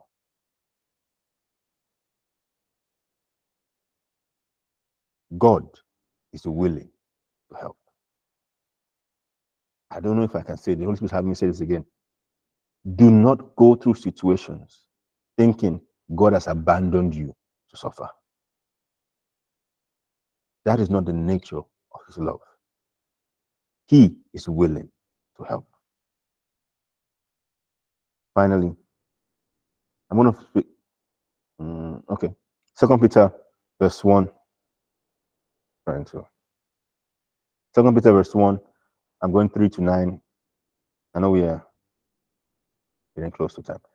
Says, For his divine power has bestowed on us absolutely everything necessary for a dynamic spiritual life and godliness. Through personal knowledge of him called, sorry, let me read a different version. Actually, let me just go. I'm, I'm just going to go straight to Habakkuk 2. Um, because of time, I'm going to go to Ephesians 3. Ephesians chapter 3, verse 16. I'm going to go from 16 to 20. So, may he grant you out of the riches of his glory to be strengthened and spiritually energized with power through his spirit in your inner self, indwelling your innermost being and personality, so that Christ may dwell in your hearts through faith. And you, having been deeply rooted and securely grounded in love, may be fully capable of comprehending with all the saints, God's people, the width, length, and height and depth of his love, fully experiencing the amazing and endless love. And that you come to know practically through personal experience the love of Christ, which surpasses mere knowledge without experience, that you may be filled throughout your being to all the fullness of God, that you may have the richest experience of God's presence in your lives, completely filled and flooded with God Himself. The testimony of suffering is not pain. The testimony of suffering is the presence of the love of God for you in Christ. And regardless of what you went through, His love was sufficient. His grace was sufficient. It's not enough. It's not enough. It's super abundantly more. And you were not alone. That you are filled to fullness with the fullness of God. Suffering grants you experiential knowledge of the love of God to become that same love of God that comforts others in the storm. Suffering is not a currency in the spirit that you pay for intimacy. Please say that again. Suffering is not a currency in the spirit that you pay for intimacy. You know, you hear things like, you have to suffer to get this, you have to suffer to do that, you have to suffer to reap.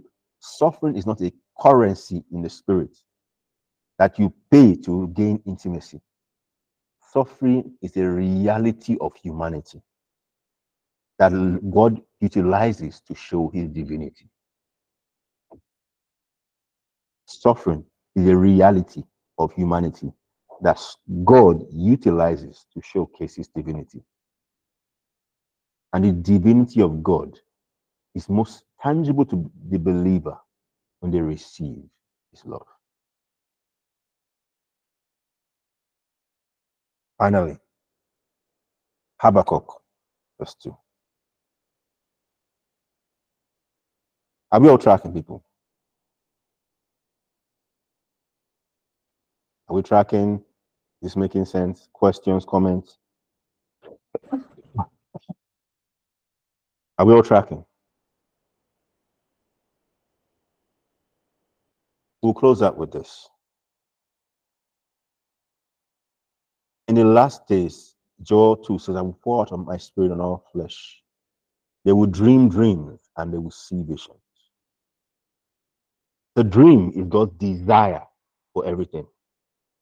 The vision is God's means for execution.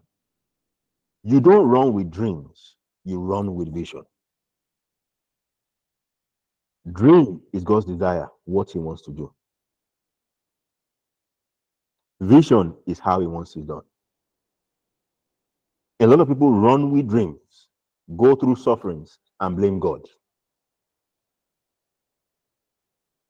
God must instruct you, instruct you in the how for the what, and equip you in the way for the how. God must instruct you in the how for the what, and equip you in the way for the how. A lot of people are running with dreams without understanding his vision.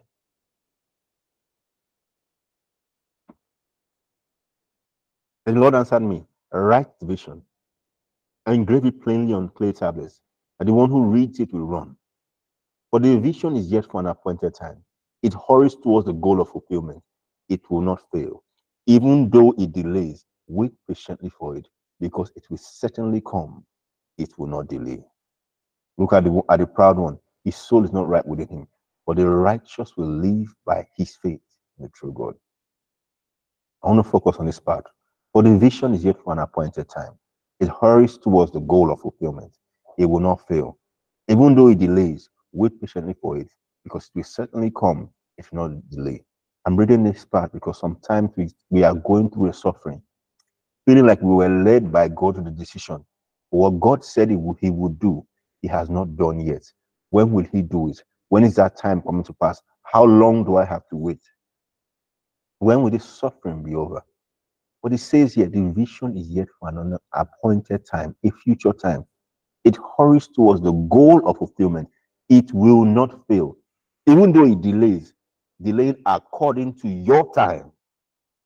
Wait patiently on it. Remember, they that wait on the Lord, he shall renew their strength. Shall walk and not be weary. They shall run and not faint. Wait on the Lord. More eagerly than watchmen wait for the dawn, than watchmen wait for the dawn. So the timing delay is defined by your perspective of time. He who owns the time is, is saying that it is not delaying. Sometimes the concept of suffering is maximized by our understanding of time. The more time we spend in comparison to those who have gone ahead before us, who are in the same level as us, waiting on something, going through something, we feel time also is one of the constraints of the mindsets that the accuser or the liar uses for believers. The feeling that you are running out of time, the feeling that you are that time has become a prison for you. The feeling that I have been going through this for this amount of time. It's easy to now start comparing when or how long others have to take to go through what you seem to have been going through for longer. Whereas the amount of time it takes to boil plantain is different from the amount of time it takes to boil potatoes. The amount of time it takes for the roots, for it to take root for a bean seed is different from how long it will take for a palm tree. Stop comparing the season of suffering, the duration of fruit bearing for you, to that of another person. God is the keeper of time. God is also the one that maximizes time, wherein in God there's always restitution. Let me explain what that means we often think that when we when we have when we are in God, we receive what we deserve. No. In God, you, you receive what He intended for you. Take an example in the Bible was when um I remember his name. He was it was a leprous general that came to the prophet and he was asked to wash in the river. When he washed, Naaman. Naaman, thank you. When he washed, his, his skin looked like that of a baby. So he was returned to the original plan. Every time God wants to, when God upgrades or restores the, the, the believer, he's always returned, restored back to his original plan. So you will not be returned back to where you fell from. You will always be returned to God's plan for you. So, since you are in the beginning, the concept of time should not become a source of bondage for you. Another source, another prison for you. Say that again. Another source of suffering for you. The concept of time should not overweigh God's plan of restitution for you. Restitution is God's promise to overshadow the suffering of the world. He restores you for his to his intended institution for you. That is restitution. He restores you to his intended institution for you. that is restitution to you. Suffering is not God's punishment. Suffering is not God's judgment. Suffering is a temporary result of man's decision interfering with God's intention. And in his sovereignty, he has given us a spirit, the Holy Spirit, to comfort us through and affirm us through his love. His grace equips us for the suffering, instructs us through the suffering, so that the suffering becomes an instrument that bears fruit, morphing us, conforming us into the image of the Son, that will look like the love that we believe. And his love, and this love is God. That everyone that experiences us will look nothing like what we went through, we look like the God who is in us. So the more we look like God, the less we look like our suffering. And then we are able to say the testimony now becomes Christ in the believer. Is that making sense? Questions, comments, concerns?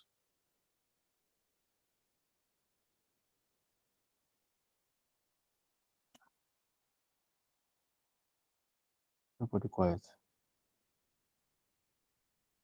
Was this too heavy? Questions, comments, concerns, agree, disagree? What do you all learn today?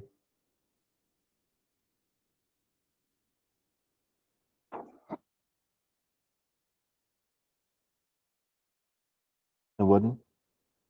I always share. I'll let somebody else share.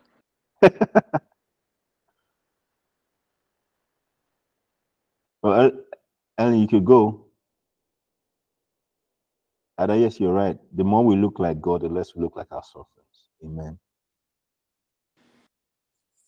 I mean, I think one of, I mean, the main point that you kept pointing to, which is, you know, what I've highlighted the most throughout was that suff- suffering is a temporary result.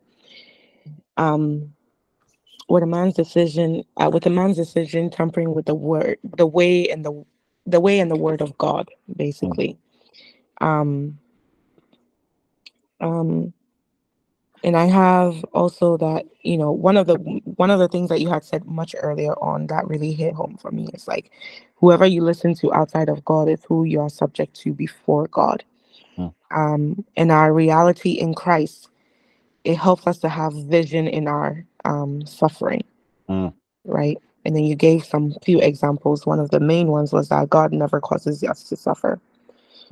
Um, and that judgment day has already occurred for believers hmm right? And suffering is not there to test you. God is a a judge, not um somebody who's there to condemn you. So those are a few of my my notes. Amen. Amen. You are not your suffering. Another mistake of, of, of believers is to internalize your suffering till you become your suffering. You are not your suffering. Suffering is a situation that you are going through. Let us not make suffering our identity. Suffering is an experience, not an identity. And an, an, an experience can never be our identity. Let me repeat it again. Suffering is not your identity. Christ is. If suffering, if if the reality becomes your reality, you never you will never be opportune to see the, his divinity. You will start looking like what you've defined as your reality. Suffering is an instrument of the world utilized by God to bring about the nature and the understanding of his love to the believer. You are not your suffering. If you internalize suffering as your nature, the nature will become your grave.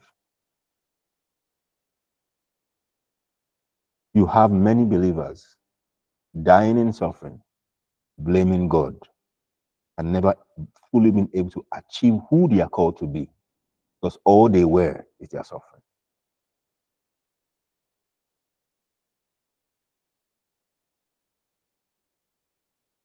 Amen. Anyone else wants to share before we move to the declarations?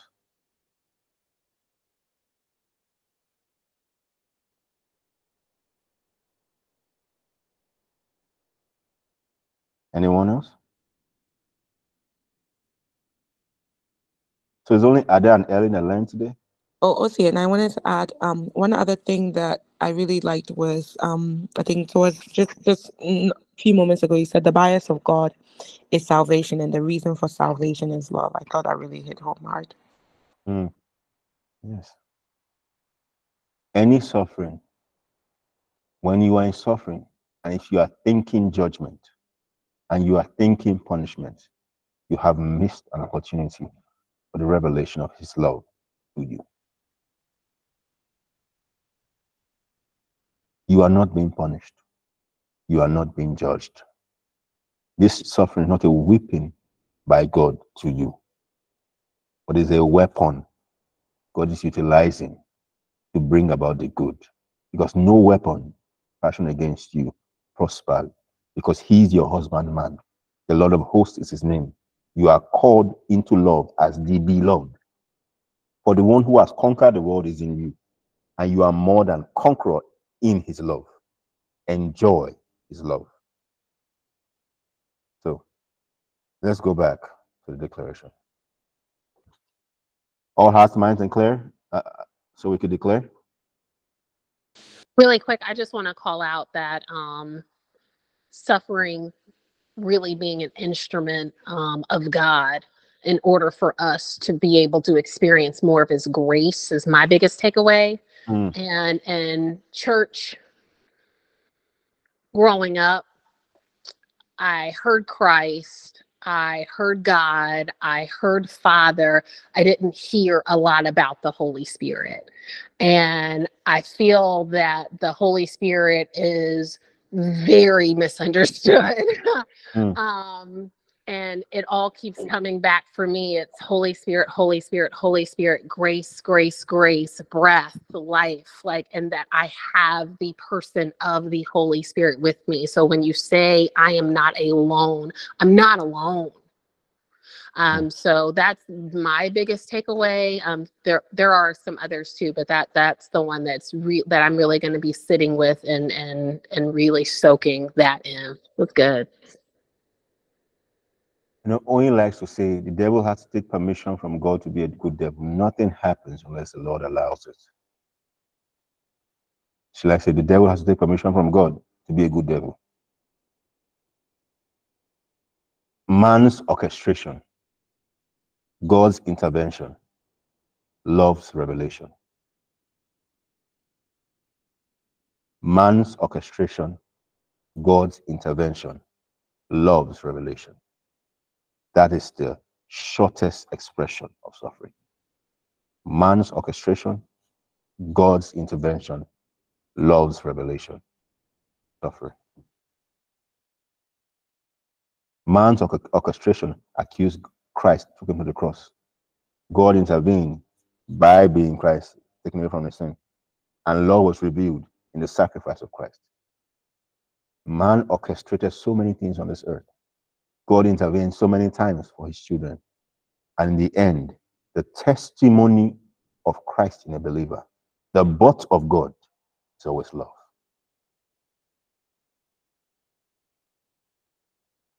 Every suffering most of us have gone through, that we have grown from, not learned from. The question of what did you learn? Some people can learn to be learn negative that we have grown in the nature of Christ from. If we look back, the testimony we often have is how we were loved by God. Sarah, go ahead. Sarah, can you hear? Yes. Um. So I just want to ask a question. Go ahead. Yeah. Um. What if the suffering was caused by, say, man's negligence? Um. Maybe you missed out on an instruction or lack of discipline. I mean, what if that suffering is caused by you? Because um, so one of the things I'm learning now, and I wish I've learned this earlier in my life. Um, one of the things that I learned today is that suffering is not judging you, God is not punishing you, right? So, I mean, so now I'm, I'm learning now that, I mean, suffering is not from God. But what if you feel like, yeah, you deserve it because on your part, maybe you made a mistake, just man's negligence, right? So, how do you come out of that? First is change your mind. Repent. What does repent mean? Metanoia, change your mind. And what do you want to change your mind on? Change your mind on thinking that you are being punished. Come into rest. Yield your life back to who owns it. You are too big to to to absolutely destroy God's mission through you. I mean, you are still too big. You are you are too you are too small. So, the person whose will is directing your life, give it back to him. Let him reroute you. And let him guide you. You are still breathing. You're still alive. So it's not over. You are not out of time because you are in the beginning. And there is still restitution for the believer. Let him make a mess, a message out of your mess. Let him make a testimony out of your the life's tests and moanings. Love does not stop speaking for you. The blood does not stop speaking for you. But you also have to stop speaking, agreeing with, and speaking the lies of the enemy about your life. Rest in love, and what love reroutes you. He is your guide. There are physical consequences, and sometimes it seems like we are, oh, the rerouting takes time. And we miss our way when we choose to not take the right way and drive. There is always a time of rerouting. However, here, he who is the owner of time knows how he, it seems like no time was lost. And we look back in hindsight, it seemed like no time was lost. Rest. You're not being punished. Let him make a message out of the mess. And let the testimony of your test and mournings become about, about the love of God in Christ for you. Does that help or answer your question? Yes, thank you. Okay. Amen. May look like nothing. Amen. Amen. So, declarations. Let's go to the declarations, people. So if we are there, there, say one. say one. This time we're not going to say I because now we are going to declare as a team, as a group, as one. We're going to say we. So one, one two, three, three, go. go. We, we enjoy, enjoy we enjoy, we are not we are not God. We are not we are not clueless because the wisdom of God. We submit and receive strategy from the Holy Spirit. We, we submit, we submit to be comforted and strengthened by We won't it won't always be like this. All things are working together together. We agree. We agree with God's done for us. We We agree with the speaking of Christ blood over us. We receive everything from the sacrifice of Christ unto us. We rest in the beginning. We rest in faith. We rest in the will of God.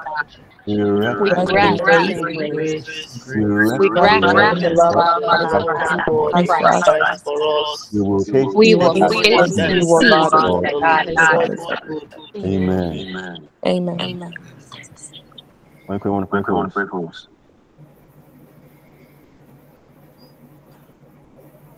Oh Lord, oh, Lord, we thank you. Father, we give Father, you we give you We are we going for, for, for for truly truly and your mercies endure forever. We thank you because you are the perfect Father to every son on the surface of the earth. So we thank you that your love for us is unlike anything else. We thank you that your love is faithful. We thank you that your love is sure. We thank you that your love is constant. We can rely on you and we can be secure in you. So, Father, we thank you for everything that you have revealed to us, for all of the unlearning, for everything else that we have learned. We thank you, Father, that these things will grow deep within us. We thank you that we have we now have the words and the wisdom with which to resist every lie of the enemy that comes to tell us that suffering is a punishment from you. So we thank you, God, that every person that might be going through one thing or another, that they are comforted on all sides in the name of Jesus. That their eyes are open to that which you are doing in them through this situations that they may be going through in the name of Jesus. Amen. We lift every single person here who might be going through one thing or another. Father, mm. we thank you that your love floods every aspect of their being, that they can know with the rest of the saints the length, the width, the breadth, and the depth of your love for them in the name of Jesus. That Amen. evil thing that you have proposed to come out of their lives, that every fruit that it comes out and it is made manifest in the name of Jesus, that you Amen. get glory in every area of our lives, that we continue to testify of your goodness in every area of our lives, that mm. our roots run deep in the love that you have for us in Christ. In the name of Jesus, we thank you that we are resting in you. We thank you that you lead us by the still waters and you continually restore our souls. We thank you that you are our light, you are our salvation, and there is absolutely nothing that we will be afraid of. We thank you that your name is continually a strong tower to us. We thank you that we run in into it. We are locked in, locked up in it, and we are safe. We thank you that you are a refuge. We thank you that you are a fortress. We thank you that you are our shepherd. We thank you that you are everything to us. We thank you that we are secure in you. We thank you that life does not overwhelm us, that life does not flood us, but that for every situation that the spirit of the lord continues to raise his standard in mm. the name of jesus. We that we go from glory to glory. We Yes. thank you that we go from love to love that every single thing you have said concerning us mm. concerning the works of our hands concerning every aspect of our lives is made manifest in the name of Jesus. That we are continue to grow in grace and in the knowledge of grace in the name of Jesus. We thank you. We are standing secure in you. That even when, when it looks like we are surrounded, that you open our eyes to see that you surround us, that you remain a glory with we thank you that you are a wall of fire to us and your glory is continually made manifest within us. So we thank you, God, that our lives bear testimony and makes manifest the entirety of the love of God for us in the name of Jesus. So we mm. Amen. That everything that we might be holding on for, that we might be looking onto you for, that in your love you bring it to us because we are helped by you. We enjoy favor with you, and men are forced to be at peace with us. So we thank you for our advantage because you are our advantage. In Jesus' precious name, amen. Amen. Amen. Amen. Thank you all. I'm gonna stop the recording now, and we're gonna hang around for the overflow. So for those that want to be there, also, we're gonna hang around for a bit.